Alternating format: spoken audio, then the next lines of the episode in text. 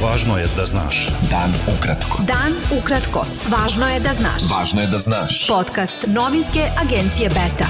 24. juna sa vama Darko Čačić. Predsednik Srbije Aleksandar Vučić odbacio je tvrdnje da se Beograd meša u unutrašnju politiku Crne Gore i ocenio da je upravo suprotno. Vučić je ponovio da je rezolucija o genocidu u Srebrenici koju je usvojio Crnogorski parlament imala za cilj da nametne žig sramote celom srpskom narodu. Vučić je rekao i da se od Hrvatske na njenom putu ka Evropskoj uniji nije tražilo da prizna genocid nad Srbima u drugom svetskom ratu, ali da sada iz Zagreba stiže zahtev Beogradu da prizna genocid u Srebrenici, iako je tamo, kako je rekao, bilo višestruko manje ubijenih. Crnogorski premijer Zdravko Krivokapić izjavio je da u istoriji Crne Gore nije zabeleženo da u tako kratkom periodu neko upućuje premijeru i predsedniku Skupštine toliko otrovnih strela kao sada iz Srbije. Krivokapić je ocenio da Beograd na taj način pokušava da proglasi izdajnicima njega i predsednika Skupštine Aleksu Bečića. Predsednik Skupštine Srbije Ivica Dačić izjavio je da Beograd nikada neće uvoditi sankcije Rusiji, uprkos pritiscima kojima je izložen. Na konferenciji Rusija na Balkanu pogled u budućnost, Dačić je rekao da je Moskva najbolji saveznik Srbije. Ministar unutrašnjih poslova Srbije Aleksandar Vulin kazao je na tom skupu da Srbi imaju pravo da budu ujedinjeni i da žive zajedno.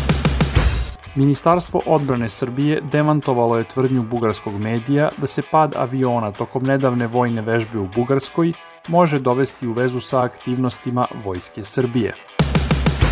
Prema najnovijim podacima Ministarstva zdravlja, u Srbiji je od koronavirusa umrlo još šest osoba, a od 8352 testirane zaraza je potvrđena kod 80. U bolnicama su 324 COVID pacijenta, od kojih je 16 na respiratoru. Potrošačke cene u Srbiji bile su u maju ove godine 3,6% veće u poređenju sa istim periodom prethodne godine, saopštio je Republički zavod za statistiku. U poređenju sa decembrom 2020. potrošačke cene su u maju u proseku bile veće 3,2%. Poskupili su hrana i piće, odeća i obuća, restorani i hoteli, transport, zdravstvo, troškovi stanovanja i goriva, duvan, rekreacija i kultura.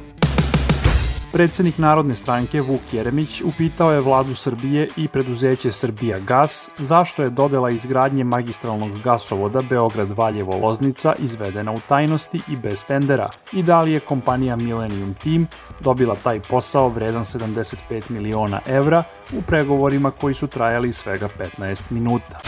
Beta. Dan ukratko. Nezaposlenost i ekonomski razvoj i dalje su dva ključna problema na Zapadnom Balkanu, dok građani regiona najviše brinu zbog korupcije i odliva mozgova, pokazalo je najnovije izdanje istraživanja Balkanski barometar Saveta za regionalnu saradnju. Članstvo u Evropskoj uniji podržava 62% građana regiona, 3% više nego godinu dana ranije. Lideri 16 članica Evropske unije apelovali su uoči samita u Briselu na poštovanje osnovnih vrednosti tog bloka 27 zemalja.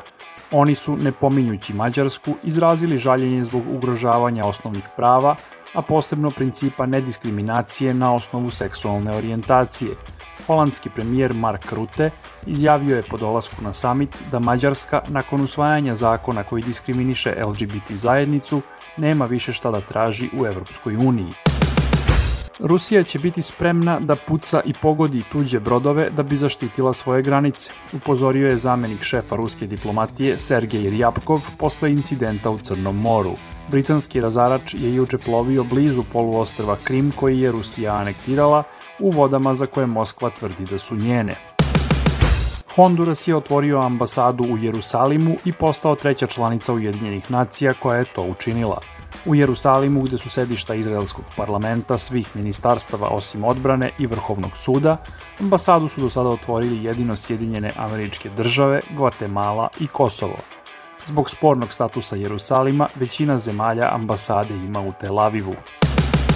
Evropska futbalska unija UEFA odlučila je da već od sezone 2021-22 ne važi pravilo gola u gostima u svim klubskim takmičenjima pod njenom ingerencijom. Pravilo gola u gostima UEFA je uvela 1965. godine. Bilo je to sve za danas. Sa vama je bio Darko Čačić. Do slušanja. Pratite nas na portalu beta.rs. i društvenim mrežama. Važno je da znaš. Dan ukratko. Podcast novinske agencije Beta.